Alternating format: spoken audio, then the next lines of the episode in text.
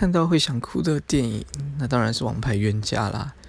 呃，不只是剧情跟我自身的情感连接，还有他那个惨不忍睹的中文译名。为什么会想哭呢？是因为我以前有一段感情过得非常惨，然后，呃，在我分手的那个时候，我不断听一位啊日本创作女歌手的音乐，然后她有一首情歌里面，她那首歌的歌名叫做。呃，以消除记忆代替再见，然后它里面呃一开始就有一段声音取样，是男两男女的对话，然后那首歌歌歌那首歌曾经让我就是崩溃大哭，结果后来我看到《王牌冤家》这一部电影的时候，我才发现那首歌是在写是在写那部电影，然后它前面的声音取样就是《王牌冤家》里面的台词。